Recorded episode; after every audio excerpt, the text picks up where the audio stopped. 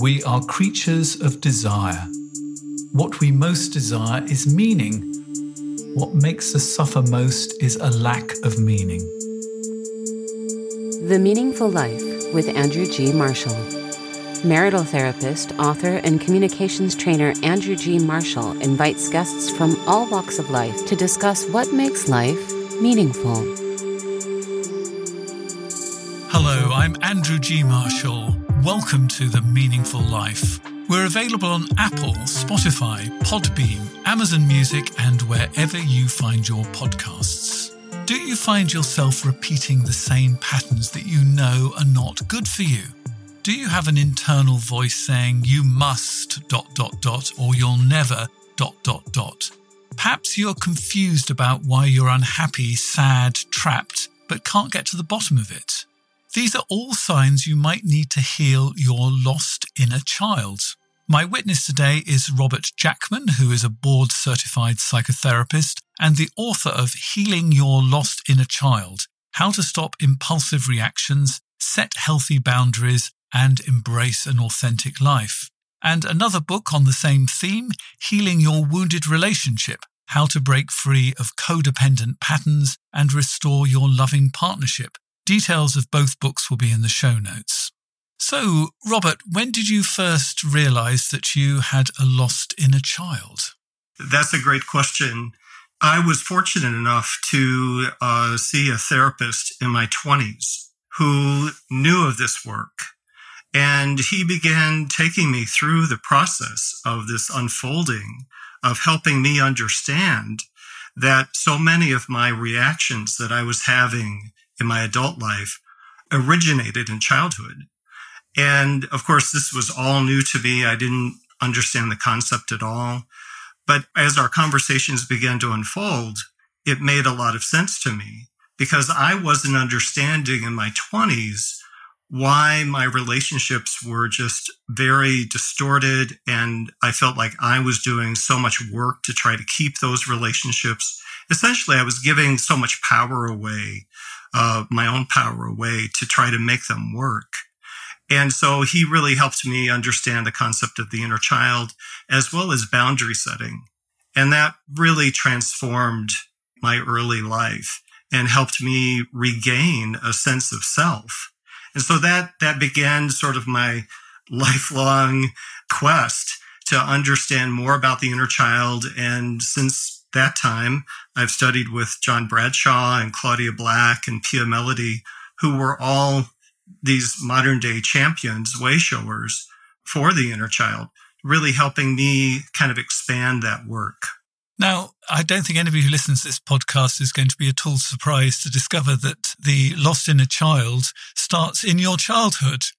So tell me about your childhood and how you were sort of effectively trained, in a sense, to become a therapist. Well, that's totally true. I grew up in a very loving home, but like most households, it was dysfunctional in its own way. So I, I'm lucky in that I knew my mom and dad loved me. I felt cherished by them. But what I wasn't understanding as a boy was why there was so much chaos and upset. And I didn't understand really what it meant to be growing up in a household where my dad would drink and rage. And so from that, you know, I began to create this toolkit that I call of coping. So I developed these. For me, it was, okay, I'll be quiet, I'll be perfect, I'll do everything they ask. In my egocentric state as a little boy, I thought that I was controlling the household. So I thought, okay, if I'm perfect, then they won't argue, sort of thing. And so that began my early training, my early codependent training, essentially, of developing these wounded tools to adapt to this situation. So you were hypervigilant, weren't you? Very much. So I was on the edge of the chair, watching everything, taking everything in, reading expressions, reading the mood. I think I was always empathic, but that sort of expanded everything. So I would watch my mom and dad and say, okay, who do I need to be so they feel better?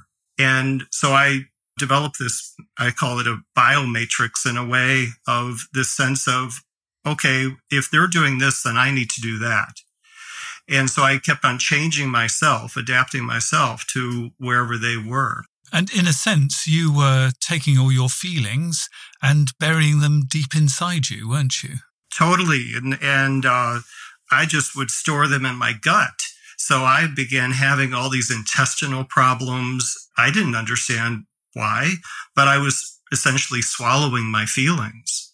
So it's been a a phenomenal experience for me as time has gone on to look back into my childhood and really understand how hard I was working to try to make that environment functional for me. So essentially, all of our adaptive responses were trying to make our outside world emotionally safe for ourselves. And the picture that, when I was reading about your childhood, that has sort of stuck with me the most, and, you know, I feel quite pained actually saying it, is you used to go into your bedroom and you didn't just cry, but you cried face down. So, you know, if somebody actually opened the door, they wouldn't actually even see that you were crying, that even in your own bedroom, you had to hide your tears. I mean, that is, I just feel so sad for that child. Hmm. Well, I really thank you for bringing that up. I mean, that, and I appreciate that tenderness. Yes, you're right. I was trying to hide that from my mom and dad. So I was trying to protect them from the feelings that I had. And in many ways, I, I didn't feel that I should or could have those feelings. So I was like, I need to hide this. I need to put this away, because it went against the idea that I needed to be perfect for them, right? So, you know, me crying and me being upset was like, well, that's just going to upset them more.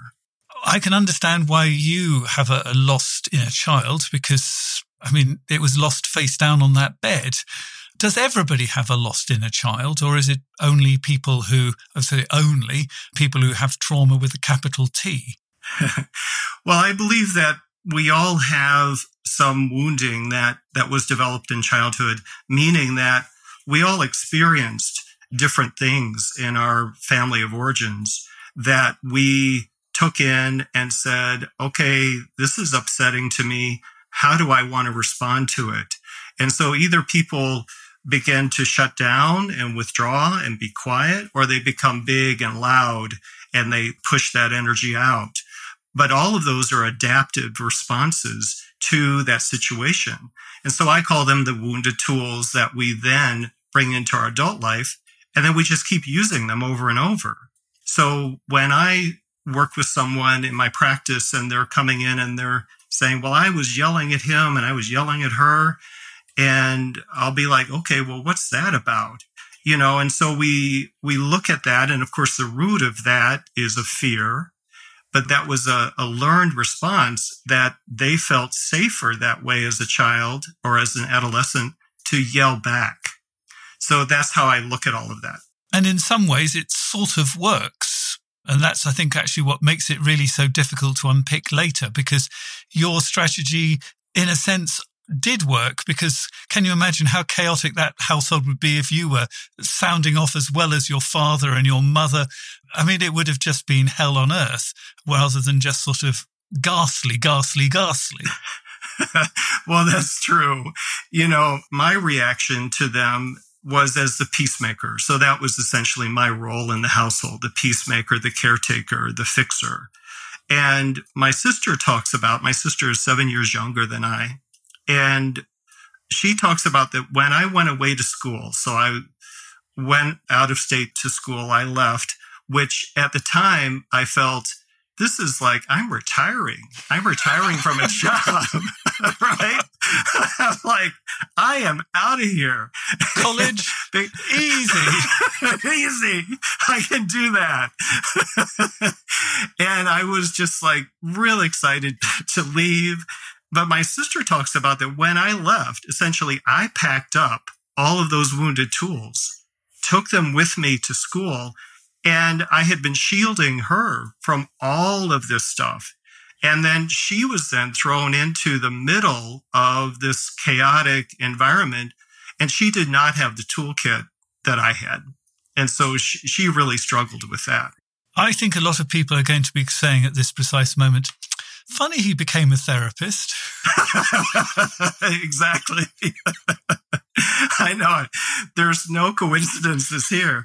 You know, I talk about in my latest book on grief and loss, I talk about my loss of innocence, meaning that my mom would overshare with me what was going on with she and my dad.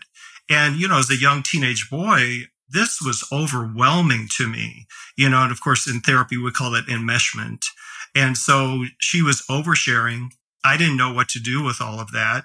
And so I would take it all in, take it all in, and probably storing it in my gut and giving her my best teenage boy therapy wisdom. But after so many years, I just said, Mother, I think you just need to divorce him. You know, like I was just, I was out of any any responses. I'm like, this, I don't know what else to tell you.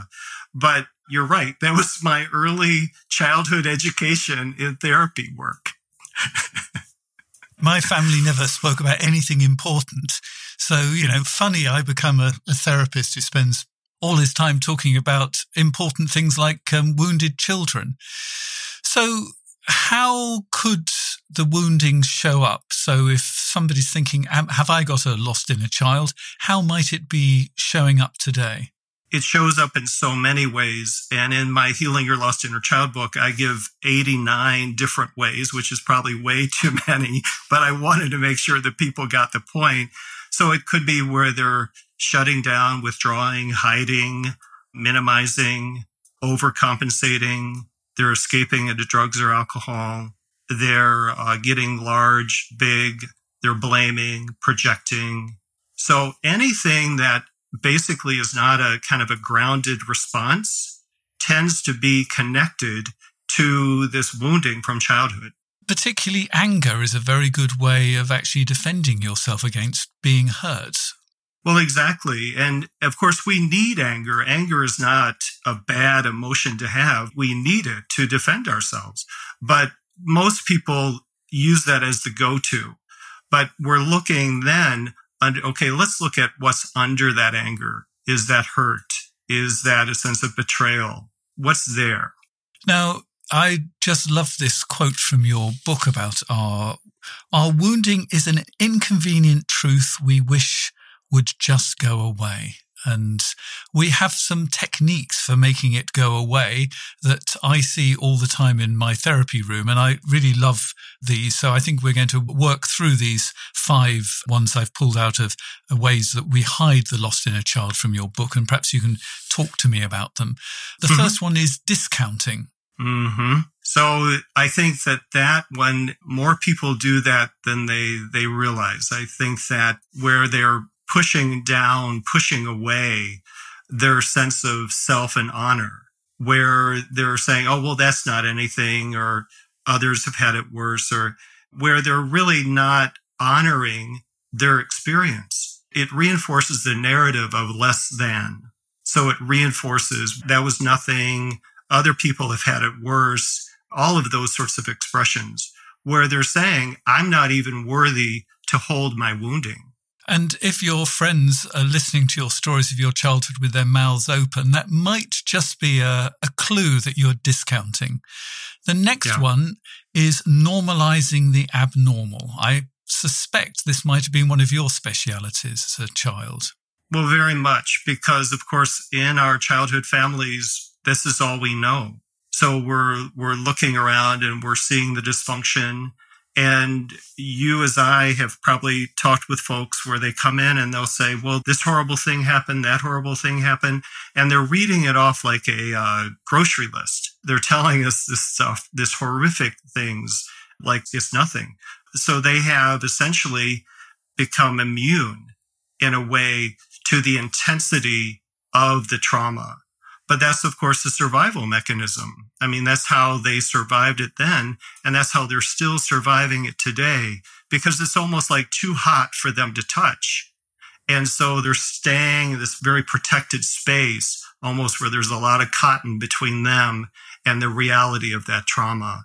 You know, so we, we need to honor that, but it definitely is is continuing. This trauma is still sort of churning inside of them the whole time. And sometimes the thing they're normalizing actually is quite normal. I'm waving my fingers in the air like a, right. a, your parents got divorced. And yes, mm-hmm. lots of other children in your class, their parents might have got divorced. But, you know, mm-hmm. you're hiding the fact that this was a particularly bitter divorce with, you know, tears and uh, anger and uh, flouncing backwards and forwards. So that even if it is sort of quite common, it doesn't actually mean that this was normal in your family. Am I making any sense? Yeah, and I think that that is akin to the discounting, you know, because what we're saying is we're trying to make our experience not bad. So we're, I think in, in those efforts, we're trying to make it palatable. We're trying to make it something that we can take in and hold, but we know it's not right. And so it's like we're sort of battling with our own narrative. The next way we hide our lost inner child is by protecting others. Very much. I was a champion of that with my sister because essentially I was saying, I don't want her to go through what I went through. And so I developed all these ways of looking out for her, where I would watch mom and dad, see how they were doing. Okay, how is she? What's going on? And I recall in the book a story of when my mom and dad were fighting terribly. And I just grabbed my sister, she was young, and took her back into her bedroom and shut the door. That was the biggest act of defiance I had ever done. But I was protecting her. I, I don't think I would have done that for myself. I would have sort of sat there on that couch, my stomach clenched, holding my breath, hoping the couch would swallow me up. But but I would but I would do that for her. Now, the next one is something that I see all the time, and this is very much an adult way of hiding it, and that's denying healing is possible. So tell me what you mean by that. I believe that a lot of people put themselves in a very special category where they're saying, well, I can never get over this. You know, this is too great. They push it away. And I think what they're saying is they're pushing away the potential for them to really look at and hold this very hard truth. And so they're creating this elaborate defense mechanism, this elaborate sort of, you know, fortified place where they're very special and they're like, nothing's going to help me. I've been to ten therapists. No one can help me. And it reinforces, I think, their narrative that they're in this place where no one can help their specific trauma. So it reinforces the narrative. It keeps them stuck. It gives them an excuse, essentially, not to heal. And then they do a bit of sort of discounting to cope with that. Well, it, actually, it wasn't really that bad. So right. Don't go there, which sort of follows on to our last one, which is avoiding bad memories. A lot of people will tell me, they'll say, I don't want to go there because it's so painful. And I respect that. And it's not like I want to sit there and sort of dredge up all of this stuff, but I will ask them, I'll, we'll look at those wounded responses that they have in adulthood and how they get big or small, let's say. And then what I like to do is just very gently say, okay, so when you do this response as an adult, how old do you feel? And so I sort of gently began to just help them understand, well, that's what I did when I was ten years old, or that's what I did at seventeen when I would rebel and act out. I'm like, okay, so let's talk about that. So we work more on the behavior rather than getting to that, that very tender hurt moment in their childhood. And so that's, that's actually why I began the book that way, of talking about those behavioral, those adapted responses to help people kind of gently ease into looking at the more painful memories. I think if you're patient with your therapist and your therapist is patient with you, I mean, what I always say is you don't want to tell me that's fine. But, you know, if as we're working together, memories come up that you would like to talk to me about, you know, in your own time, you know, please bring them here. Because what generally tends to happen as you're talking about this, they do come up and you sort of feel that, yes, this particular one does feel relevant at the moment and I do want to share it. So I think they will come up when they almost need to come up. They bubble up when the time is ready. And people will tell me, they're like, I don't want to go there. I don't want to tell you these things. And I'll say, I don't need to know them. I know enough by you being here and you saying you're in emotional pain. You've told me enough. And so let's work on that. And so you're right. I mean, in time, and if the therapist has created a safe container for that person, they're going to feel comfortable in revealing that very tender wounding and bringing that out. And so it takes a therapist to sit with, essentially with themselves and say, I need to hold space for this person to give this person that time. So one of the most important things you can do is begin to develop better boundaries. Now, why are boundaries important? Well, if you think uh, back to my story, I did not have good boundaries in the sense of knowing where I ended and my parents began.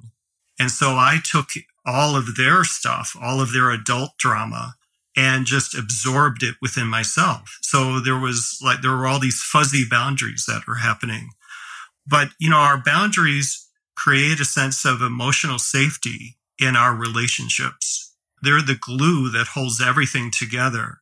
So when we have poor boundaries, that opens us up to all of this dysfunction to pour in our lives and for us to keep on repeating all of these wounded responses.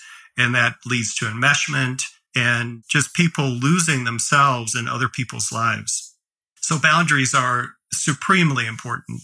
And you talk about something I've never heard before, which is really fascinating. And those are bubble boundaries. So tell me about bubble boundaries.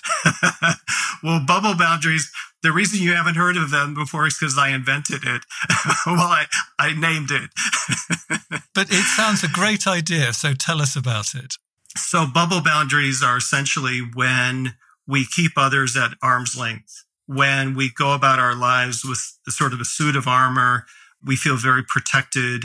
We're in our bubble. We're in our protected space.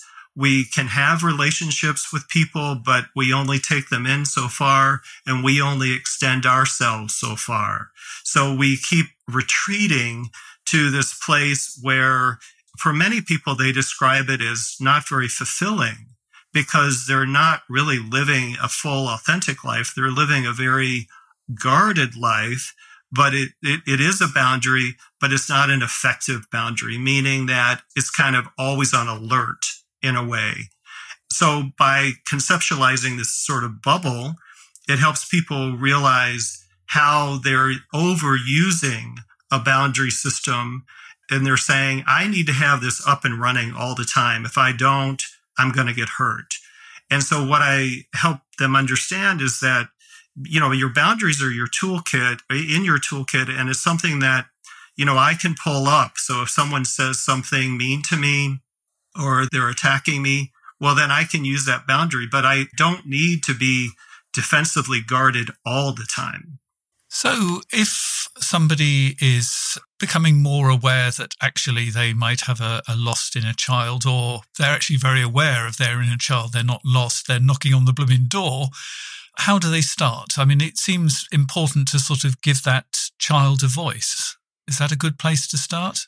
Very much. I'm working with a young man, and he was talking about how he is really mean to himself and he puts himself down. And I said, let's just take a moment. And I said, what I want you to do is close your eyes, and I want you to imagine this younger part of you that is feeling all of this turmoil and all of this pain. You know, and I asked him, can you, can you sort of picture that? Yes, I can picture that. What does he need? And he said, well, he needs to be held. He needs to be reassured. Okay, do that. Picture yourself hugging, holding that part, quieting, calming that part down. And so that's what I would just encourage your listeners to begin to do, is to pay attention to that wounding. The wounding within us really wants a voice, just wants to be heard. So it's like, it will keep sending you these internal emails saying, look at me, open me, pay attention to me. And so that keeps happening. That recycled pain keeps happening over and over until we begin to hold space for that and say, okay, let me, what are you trying to tell me? What is the message here? And just begin that way, very slowly, very simply. And when you do get your lost inner child, please be tender with it, because from time to time, you know, my clients, their lost inner child will show up in the room because um, something has happened. And when you actually say, thank you for showing me this part of you, they find that a real surprise, because they feel this one is, this is the bit that's got to be hidden the most. That's right. And, and of course, you're, when you do that, they then feel seen.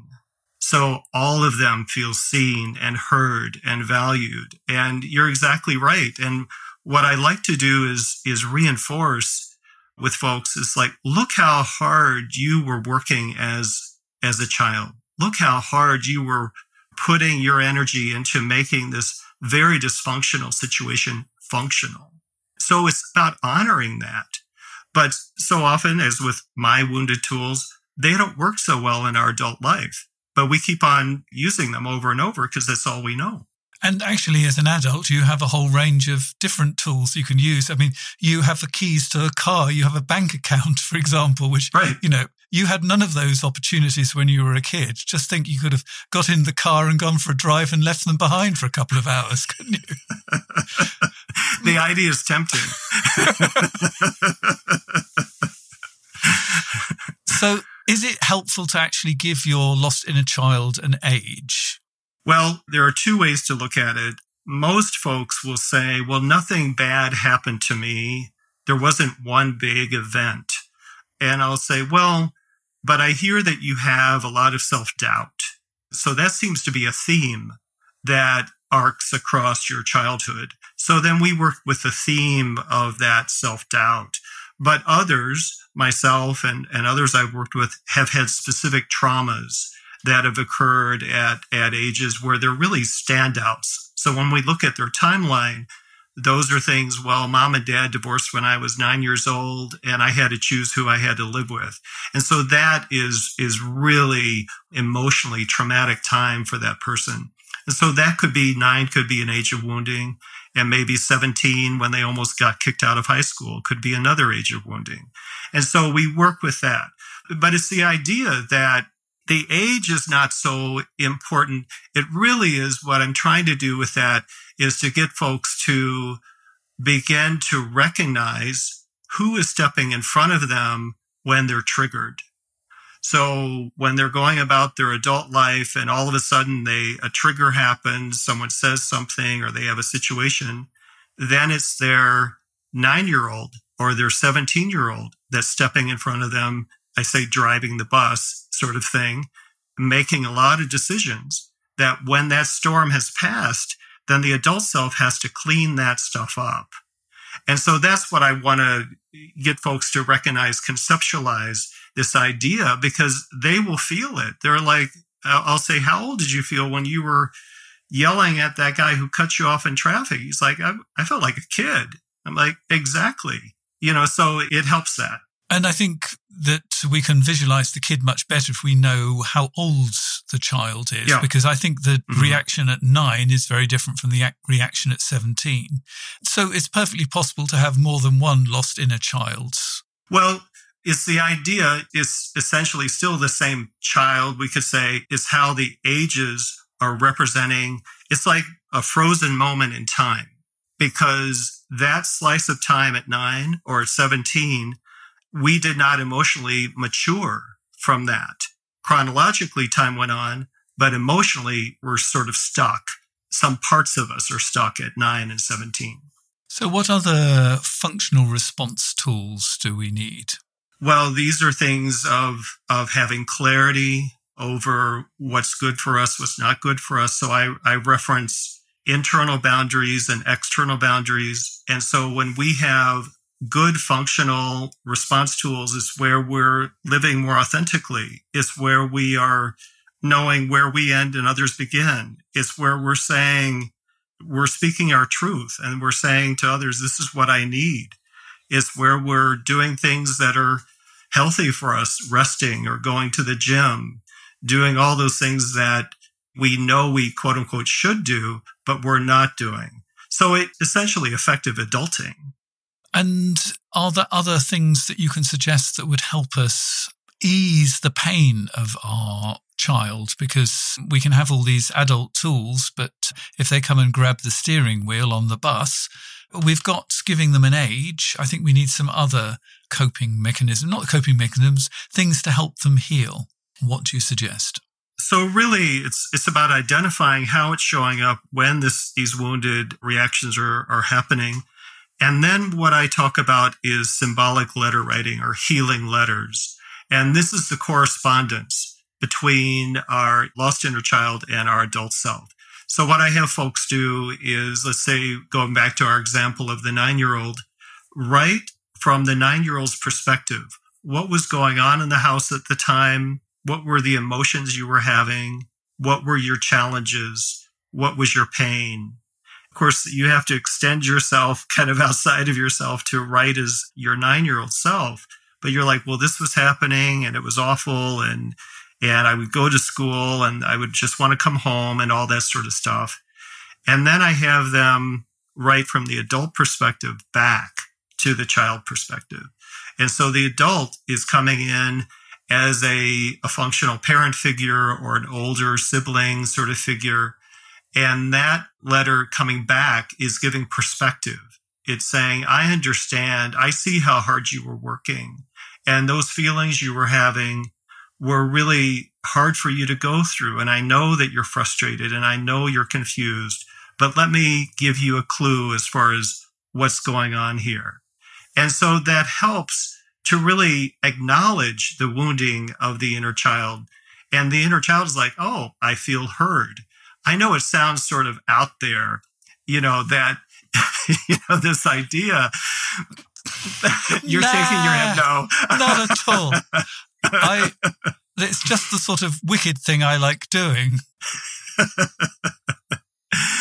But what I find is the letters back and forth give the lost inner child a voice.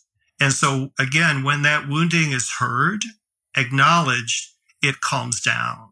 You know, because we're essentially acknowledging, it's the meta of acknowledging the pain within ourselves. We're stepping back. We're seeing ourselves more wholly.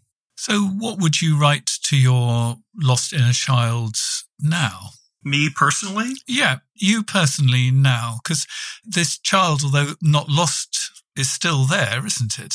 He's still there. And he doesn't show up in a wounded way anymore because I'm setting effective boundaries.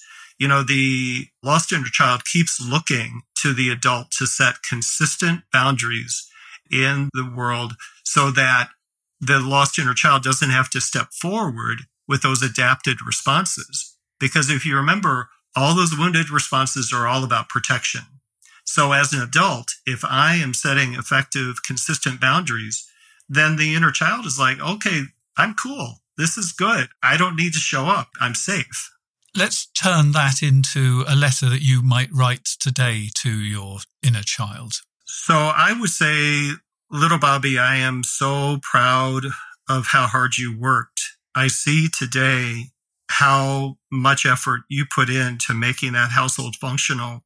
And everything you did has helped me become the man I am today. Everything that, how hard you were working, everything helped shape who I am today. So thank you so much. You have your love for mom and dad, for your sister, for the family has extended beyond anything you would have ever imagined. And it's helped me become authentic today. And you can step down now because I'm in charge. That's right. And it's feeling that you can feel your heart center just bloom and expand and feel all warm and cozy because of that sense of wholeness. You know, so where Jung said the inner child is always trying to return to a sense of wholeness. And so that's what this process is about. So it's, it's the arc of we were born, we sort of go through all these experiences as a child, and now it's the unlearning of all of those adapted responses that aren't healthy for us, so we can return to our center. And as you were talking, I could feel my heart opening up. I mean, it was it was really beautiful. And I hope that that would give people a sort of an idea of where they're trying to get to, because you're honoring that child. You're not, you're not sort of exorcising it. And I think that is really important to understand, because there is a temptation to want to tell them to go home, sort of ev- evict them. Go, go. Well, I, I have had many people over the years, they'll come in and they'll bring their letters and they're like, I am so mad at you and I just want you to go away. And they're just sort of damning themselves. I'm like, wait a minute. This is not the idea, you know? So it's like really helping to give that tender sweetness. You know, essentially what we're doing as adults is giving to ourselves what we did not receive in childhood. So that's a big part of this work, is really honoring what we really needed in childhood, but we didn't have the words, we didn't have any means to ask for that. And if you're giving it to your child today, I think that your lost inner child could have it too, because sometimes people are tender with their children, but actually really rather cruel to their lost inner child. Well, yes, and the same thing. I think uh, what I see, people are much more tender to their pets than they are actually to their children, or to your point, to themselves. And so I will have to, if they're having a real struggle accessing that within them, I'm like, well, how are you with your dog? And like, oh, well, I love my dog and I take care of my dog and I, you know, do all these special things. I'm like, it's the same idea. I need you to do that with the little boy inside of you, the little girl inside of you. I need you to give that part that tender love. Yeah, at this precise moment, my dog is sheltering under my desk. He's too big to sit on my lap, but if he could, he would. He's a very sort of um, self-contained dog, but after there's been a storm, he has to literally sit on my feet, and that's where he is at the moment. So, you know, I'm being kind to my dog, and, uh, you know, I have to be kind to my inner child as well. That's right. We're going to look at a practical case in just a moment, and um, I'll also tell you details about how you can send in a letter to us as well. The Meaningful Life with Andrew G. Marshall. Please follow us on Twitter, like us on Facebook, and visit our website, andrewgmarshall.com forward slash podcast, where you can join our supporters club and unlock bonus material and other benefits.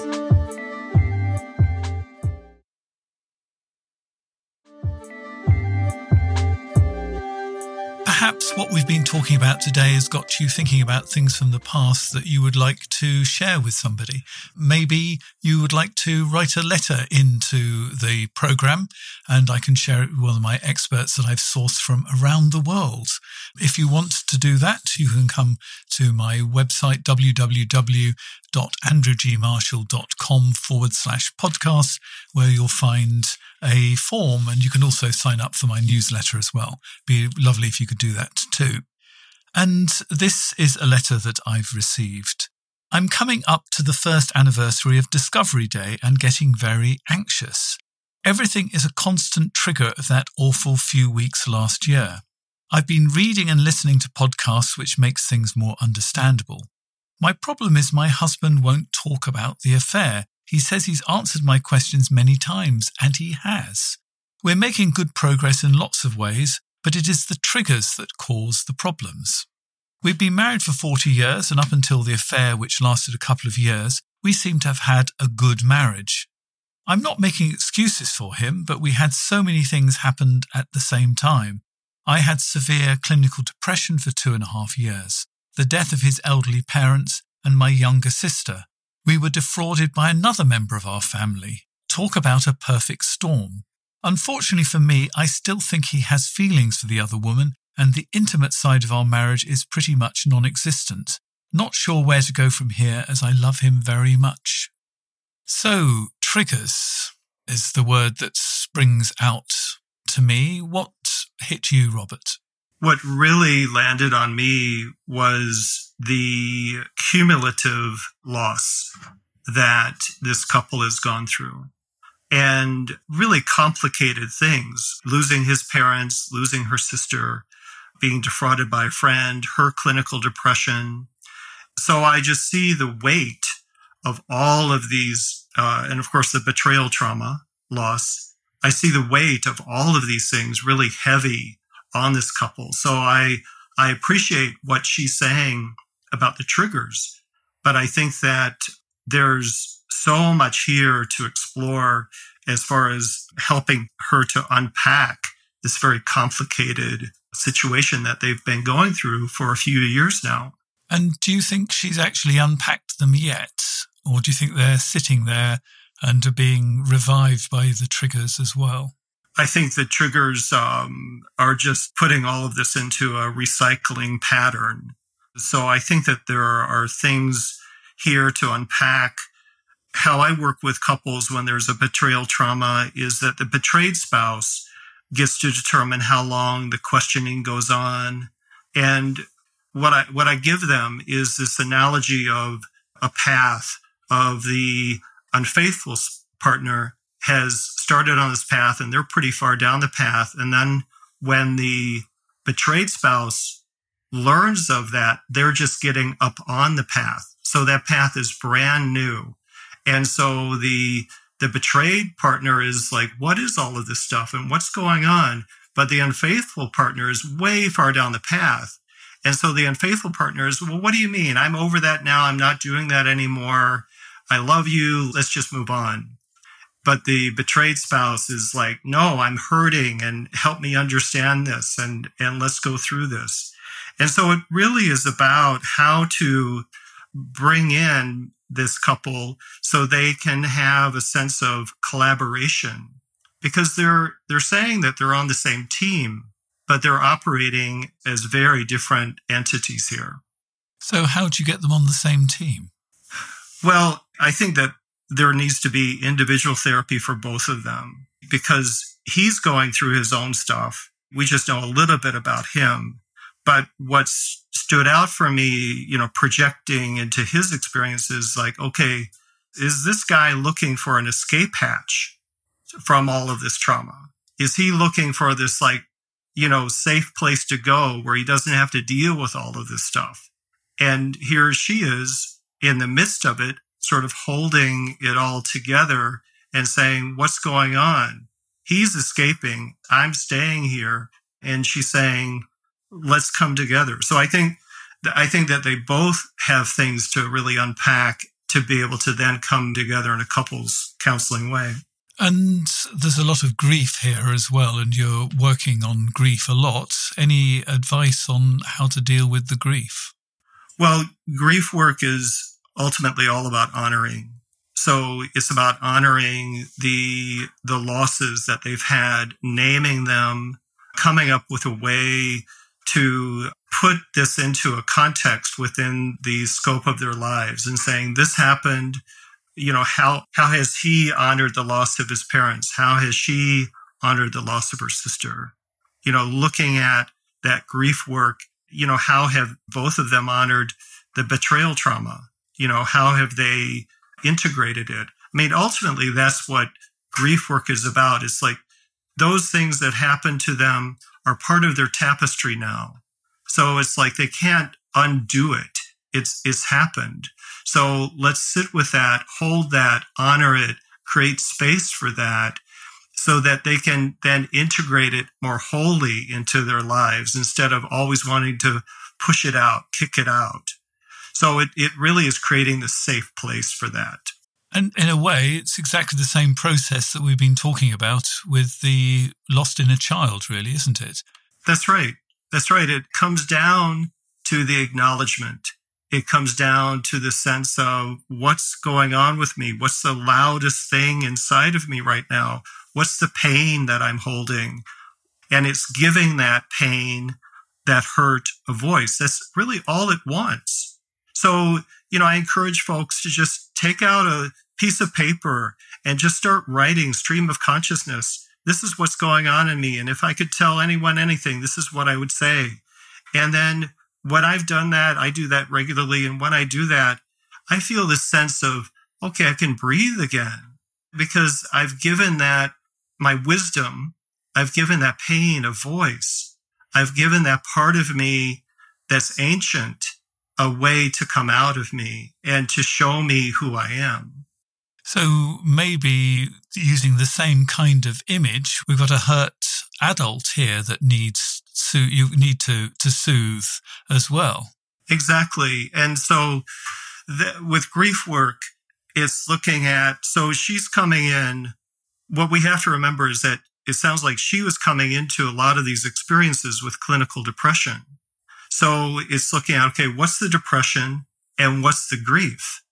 And it's unpacking all of these different elements and naming them and holding space for them. You know, what I see essentially is uh, are all these circles, you know, like take a page and draw all these circles. And in the circles would be loss of sister, loss of parents, betrayal trauma, and then creating a way to then interact with that experience and giving it a name and what are the feelings that wrap around each of those spheres. Again, it's a way to help us conceptualize the pain so that we can then more fully embrace it. And it might be worth looking and seeing if this does link back to your childhood. You know, were you told as a child, oh, that's not important, don't worry about that? You know, and is what your husband is doing actually revitalizing those old hurts as well? So there might be some old trauma that's coming back um, at the same time as the trauma today. Uh, you're right. And what you often see are um, is the reaction. So, in other words, the inner child, the lost or wounded inner child, speaks in absolutes. And so he always does this to me. She never does this. Well, those absolutes, that's your clue that that's the inner child poking out. So we've been talking about healing the lost inner child. I think we probably need to talk about healing the wounded relationship in our bonus material. So if you're interested in that, stay tuned and I'll tell you more about that in a moment. Unfortunately, we're running out of time in the main podcast, but um, I have to ask you as a witness on The Meaningful Life, what makes your life meaningful, Robert? My life is meaningful because my sense of purpose is what creates a meaningful life for me. A sense of purpose, a sense of the acts of service in my work, in writing my books. So at the end of the day, I lay my head on the pillow and I say, okay, this is what I created today. This is what how I contributed today. So it gives meaning to my life. That purpose gives meaning. It helps me know that, I guess in a legacy sort of way, this is what I'm giving out to the world from everything that, that I've gone through and what I understand now. So in a in a sort of helpful, altruistic way, that's what gives my life meaning. Excellent. Well, thank you very much for being my guest on The Meaningful Life. It doesn't stop here, though. If you are a supporter, we'll be talking about how to heal your wounded relationship. And if you want to hear the bonus material, you can subscribe directly via Apple or Spotify. We're also available on Amazon Music. And if you want to become a supporter of The Meaningful Life, here are the details. You've been listening to The Meaningful Life with Andrew G. Marshall. You can follow Andrew on Twitter, like him on Facebook, and please leave a review wherever you consume your podcasts. Making, editing, and distributing The Meaningful Life comes with substantial costs, and we'd like to ask for your help. Visit our website, andrewgmarshall.com forward slash podcast, where you can join our supporters club and unlock bonus material for every program, send in a letter to be discussed by Andrew and his guests, and join a community of other people seeking to make their life meaningful. At the gold level, you get even more benefits. Production of The Meaningful Life with Andrew G. Marshall is by Michael Dooney, social media by Madelaine Healy, sound engineering and theme tune by Sebastian de la Luz Mendoza, and I'm Susie Colick. Please tell your friends and spread the word. Thank you.